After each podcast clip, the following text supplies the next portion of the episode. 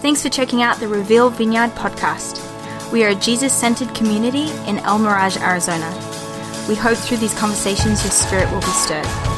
For more information, you can visit our website at w w w dot reveal vineyard dot com. Let me start off today reading Luke twenty-three.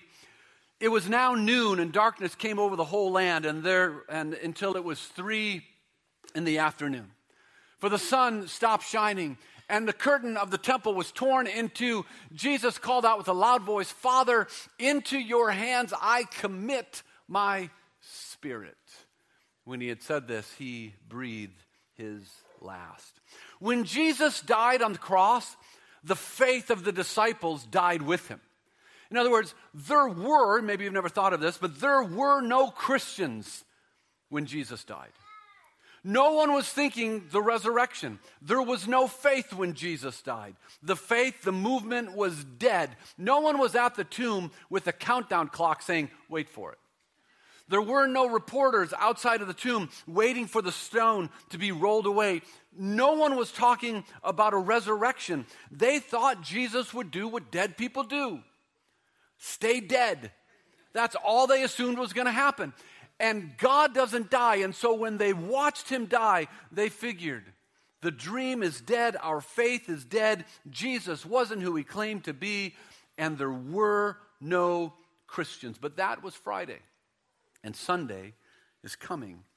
The resurrection changed everything because it is the anchor for our faith. I, I, I know you love Mel Gibson's movie, The Passion, but if the passion is all there is, meaning if Jesus didn't conquer the grave, if his body's still in the tomb, then we're wasting our time. And I know that sounds really harsh because I, I love the cross and it gets us teary-eyed and we think of what, what Jesus did for us. But if Jesus never came back from the grave, then our faith is rather pointless. That's not me saying that. That's actually what the Bible says. Listen to what Paul says in First Corinthians. It says, "And if Christ has not been raised, then our preaching is useless, and so is your faith." Paul says, "And if Christ has not been raised, your faith is futile." He goes on to say that if the resurrection is an April Fool's joke, he doesn't use the April Fool's part. I'm putting that in because it's April Fool's. He's saying if the if the resurrection is an April Fool's joke, he says, we should be pitied among men because we have given our lives to something that is fake. Church, let me ask you, have you given your life to something that is fake? No. Now, some of you haven't. Some of you are like, I'm not quite sure. I'm going to ask you again. Have you given your life to something that is fake? See, I proclaim that Jesus conquered the grave. I proclaim that Jesus put a beat down on the devil. The devil should have known something was up when they placed Jesus in a rented tomb, borrowed for only three days. Right? And so this thing of the resurrection is the anchor for our faith. He is risen. He is risen. No, so you got to be ready today because I'm going to be throwing at you, right? He is risen. The resurrection is the anchor of our faith. Today, we celebrate life. And so maybe you're here today and you're not all that happy where life has left you. Maybe you're here today and you kind of feel like you're surrounded by death. Dreams are dead and relationships dead and your future seems dead. The person that you want to be seems dead. But Easter reminds us that in order to have a resurrection, there must first be death. And so today, I think Jesus is going to step into your death and he's going to resurrect some people today. I think you may have come wrapped in your grave clothes, but you don't need to stay in that way. I think that the resurrection of Jesus becomes our resurrection because he is risen. He is risen indeed. That means his life becomes our life. We is risen. Ah, see, I threw somebody for a loop right there. Right, but see, that's that's the idea of the resurrection is that if Jesus was raised from the dead, but it just stopped with him, well, it falls a little short. The idea is that his resurrection becomes our resurrection. That means we is risen. Ah, uh, yeah, see, some of you are still like, I never heard that one before. It's biblically true, okay? I'm just, just trust me on that one. I want to take us back to the first Easter. Journey all the way back to the first Easter morning. The turmoil of the crucifixion has settled down. Uh, Jerusalem has fallen back into its routine. The Jewish and Roman leader and leaders have taken a breath.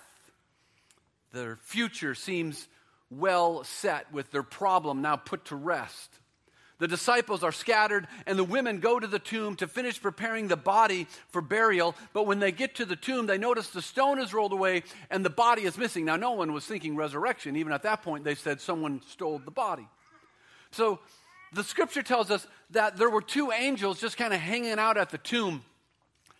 And I think they were just waiting for someone to come by. See, I, I, this is my mind is warped, but I think they've had their lines that they were ready to say from the beginning of beginnings, and now they're just waiting for their time. And so, you know, the body's empty, and they're like, when's someone going to come? I got this big line. I'm ready to say it. I'm just waiting for someone. And here comes the women down to the tomb, and all of a sudden they have their big opportunity. Look at Luke twenty-four five. He said, in their fright, the women bowed down with their faces to the ground. But the men, it was actually angels, said to them, here's their big line, why do you look for the living among the dead?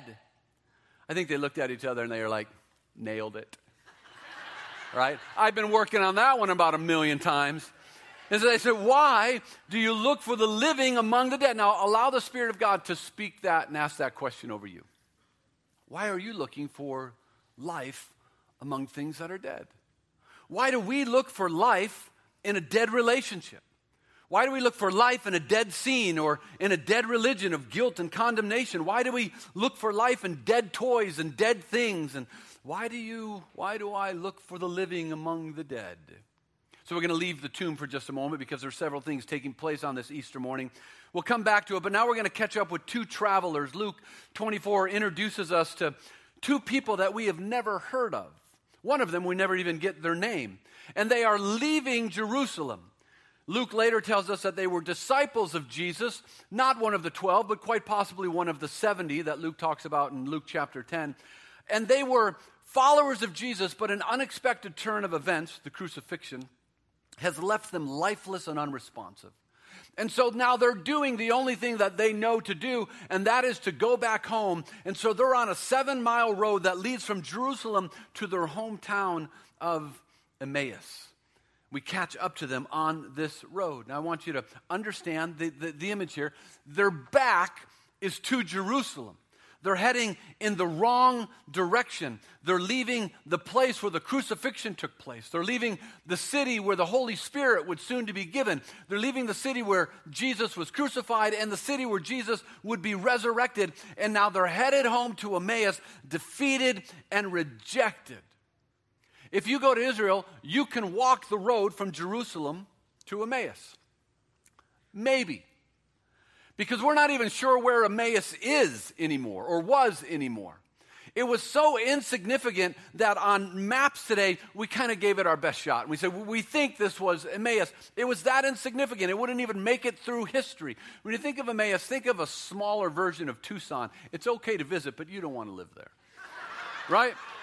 So if you're from Tucson, just say truth, right? And so here, here's this, this idea of, of two travelers leaving Jerusalem, heading off to Emmaus. Now, meanwhile, to that meanwhile, now catch me, a lot going on. The women are at the tomb, the body's missing. Meanwhile, two disciples are leaving Jerusalem, they're heading to Emmaus, and meanwhile, somewhere in Jerusalem, Jesus is back from the grave, and he's planning his next step. What do you do on the day that you defeat death? Maybe you throw a big uh, a resurrection party with a huge banner that says, welcome back, Jesus. Welcome back. Anyone under forty? Catch that, all right? Some of you, hey, just watch. It's back on television, all right? Don't make me feel old. And so what do you do? Maybe you invite the who's who from Judea. Maybe you rent out a hall and you throw a big party. Or maybe you post a video on YouTube, if they had it, or post some pictures on Instagram. What do you do on the day that you conquer death and the grave? What Jesus does might surprise you because he actually takes a walk. He walks down a lonely seven-mile road to Emmaus, a town that wouldn't even make it into modernity. He takes a seven-mile walk to catch up with two people we have never even heard of. One of them, we don't even get their name. It doesn't make sense to me. Why would, why would Jesus leave the prominence and status of Jerusalem for these two?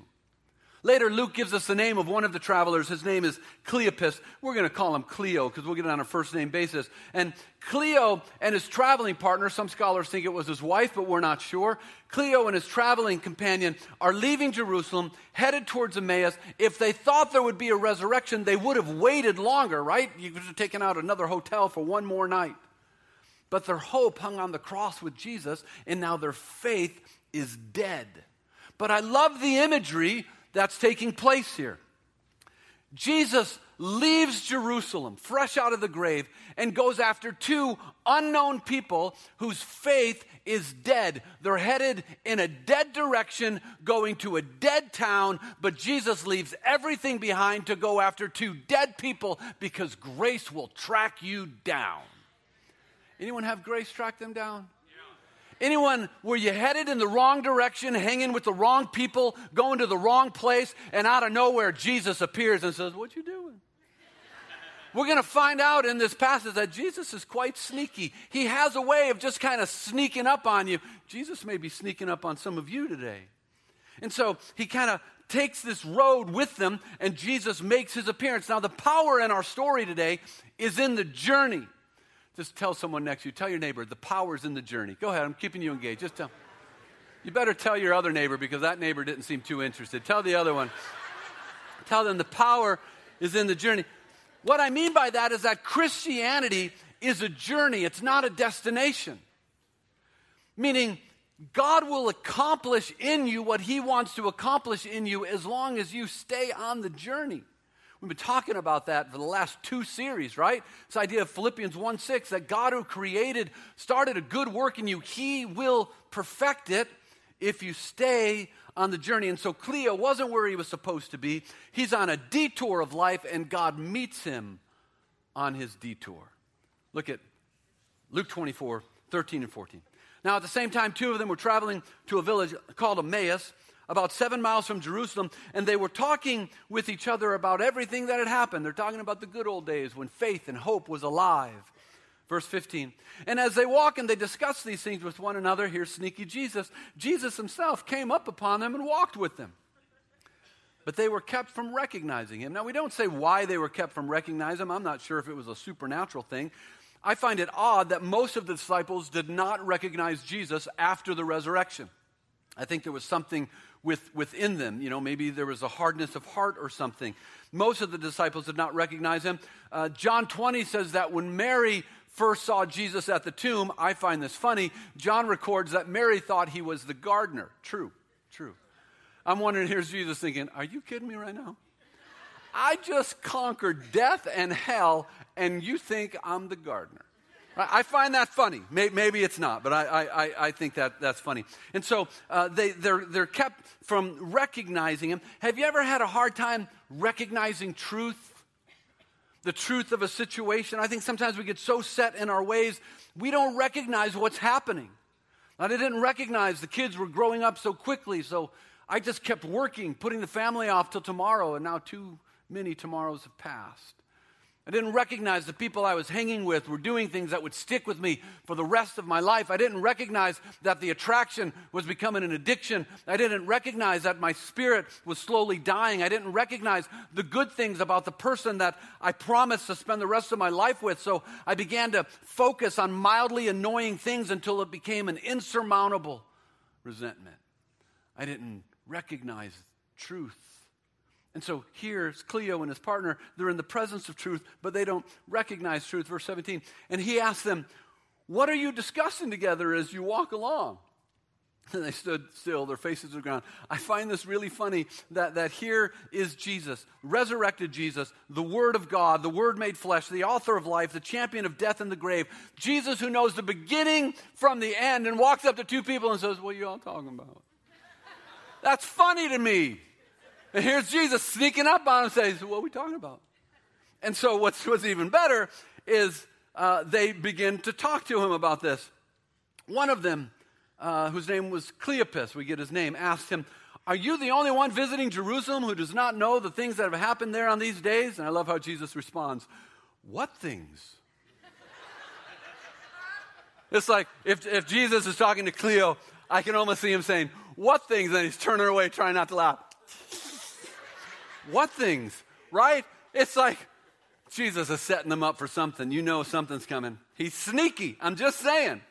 And so they say, about Jesus of Nazareth, they replied. And Jesus is like, really? Tell me more about this. What did you say his name was? Jesse? Was that his name? It's like, no, Jesus. And so uh, they begin to tell Jesus about Jesus. You ever tell God what he's supposed to be like? You ever try to tell God how he's supposed to answer prayer, what he's supposed to do for your kids, what he's supposed to do in your life? It's like, God, let me just tell you what you're supposed to be like. Well, here are these guys. They begin to tell Jesus about Jesus. And so they start off saying this, that he was a prophet, powerful in word and deed before God and all the people. And maybe this is why they didn't recognize him, because they were still calling him a prophet. He wasn't a prophet. He was God in the flesh. Now, catch this. They're standing before the great I am. They're standing before he is, but they started the conversation with he was. And sometimes I think we miss what is because we're stuck in what was. And sometimes I think God needs to rattle us out of what was to get us to embrace what he's doing today. Sometimes we can be so trapped in our old life that God needs to kind of, kind of wake us up and shake us and say, forget about what was. Let's embrace what is and let's move forward. And so it says the chief priests, he's telling Jesus what happened. The chief priests and our rulers handed him over to be sentenced to death, and they crucified him. Jesus is like, you don't say. That's crazy stuff right there. And so verse twenty-one, but we had hoped, catch those four words, that he was the one who was going to redeem Israel. And what is more, it is the third day since all this took place. We had hope. There's so much of us in those four words. I had hoped that this situation would be over by now. I had hoped that the medication would cure it. I had hoped the doctors would figure out what's going on. I had hoped that I'd be married by twenty-five. I had hoped that my marriage would make it. I had hoped that the situation would change. I had hoped. But hope was now dead. But see, this is the beauty of the resurrection, is we're going to find out how Jesus resurrects hope. Because God is not only found in our hope, but he is found in our disappointment, even when life takes a detour. And so we jump to the end of the passage for time. Jesus walks with them to Emmaus. He's acting like he's going to move on further, keep going. And they're like, Jesus, it's late, it's getting dark. Why don't you come and stay with us? And so he begins to unpack scripture for them. We'll jump to verse twenty-eight. As they approached the village to which they were going, Jesus continued as if he was going further, but they urged him strongly, stay with us, for it is nearly evening. The day is almost over. So he went and stayed with them. When he was at the table with them, he took bread, gave thanks, broke it. Listen, he's a guest in their house. Jesus is taking over. If you invite Jesus in, he's taking over. So he's a guest in their house. He's like, give me the bread. I'm taking over. And so he breaks the bread. He gives thanks. He gives it to him. And then suddenly, verse thirty-one, then their eyes were open and they recognized him. And then look what happens next. And he disappeared from their sight. Because Jesus is sneaky. I'm just, I don't mean that disrespectfully. Disappeared from the sight. And then they asked each other, were our hearts not burning within us while he talked to us on the road and opened scripture to us? Look what they said. And then they got up and returned at once to Jerusalem. It was already dark. Didn't matter. Get a candle. We'll travel by moonlight. We're taking a seven-mile journey back to Jerusalem, because that's what Easter is all about. It's all about resurrection. It's about his resurrection becoming our resurrection. It's about Jesus resurrecting dead faith and dead futures and dead hope, and him resurrecting dead lives and dead relationships and dead dreams. And so two people who were dejected and had given up on all of life, suddenly when Jesus appears, his resurrection resurrection becomes their resurrection, and they pack up their stuff, and at nighttime they say, let's get back to Jerusalem, because Jesus has a way of resurrecting anyone he comes into contact with.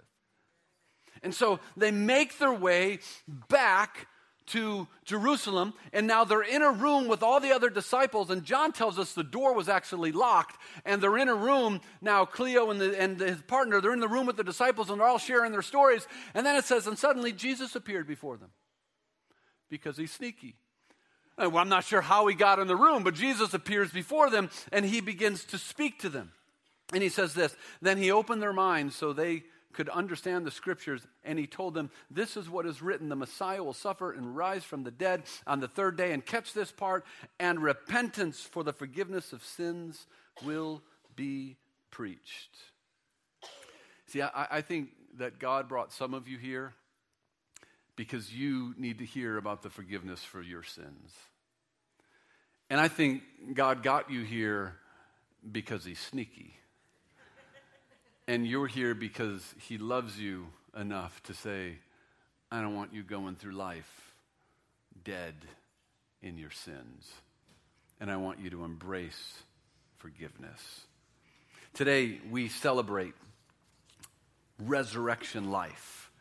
And we thought, what better way to celebrate the resurrection than by celebrating the spiritual resurrection of people in our church. And so if you're being baptized today, would you come up here? Would you do that for me?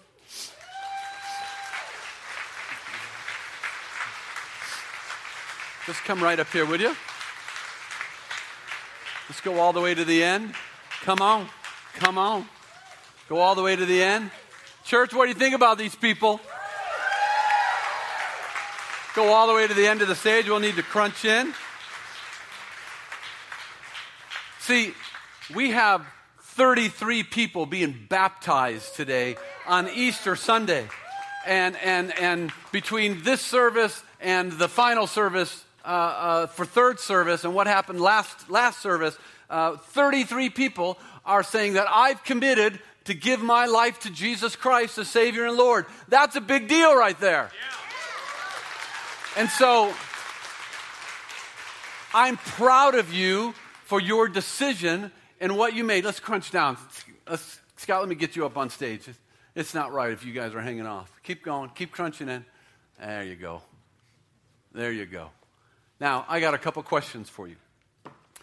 Are you proclaiming your faith in Jesus Christ as Lord and Savior? If so, say, I do. I do.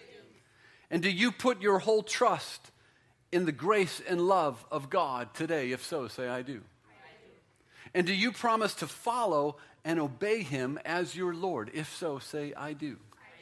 Then we, as your church family, celebrate with you as you make a proclamation of your faith. Now, in the early church uh, reveal, uh, it was uh, very common that on Easter Sunday, uh, they would do baptisms. And so when you converted to Christianity, often you were kind of kept under wraps and on the down low, and baptism was, don't take this the wrong way, your coming out party, so to speak.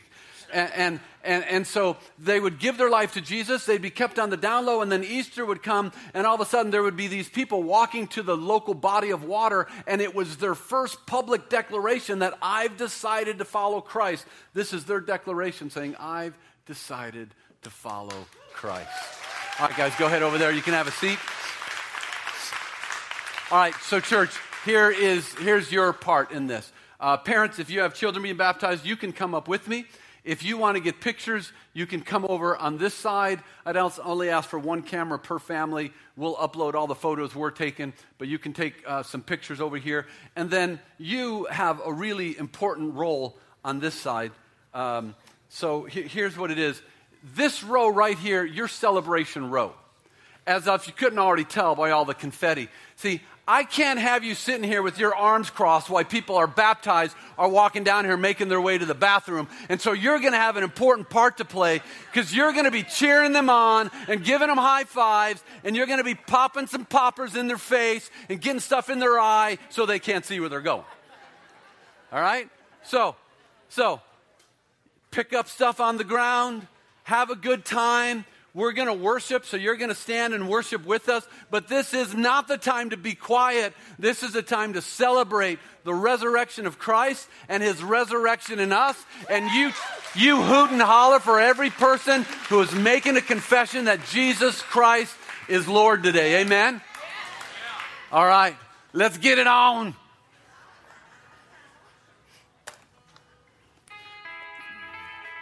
Lord, be with us. Be with us.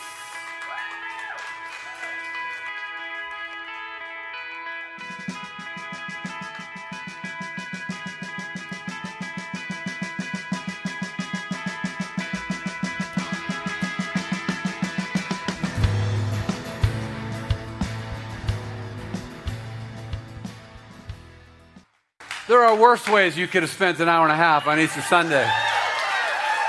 Listen, this is the resurrection power of God in us. Doesn't mean that all problems go away. It's that God meets us on the journey. Remember when I said there's power in the journey? There's power in the journey. So I am honored that we got to play a part and got to witness uh, the transformation of so many lives. We got more coming next service. And so I bless you. Listen, come back next week. Invest in your own spiritual development. See what God has for you. See the life that Jesus will create in you. And I look forward to seeing you guys back next week. Go have your ham, whatever you're doing. God bless you guys. That's it. Come on now. Hallelujah.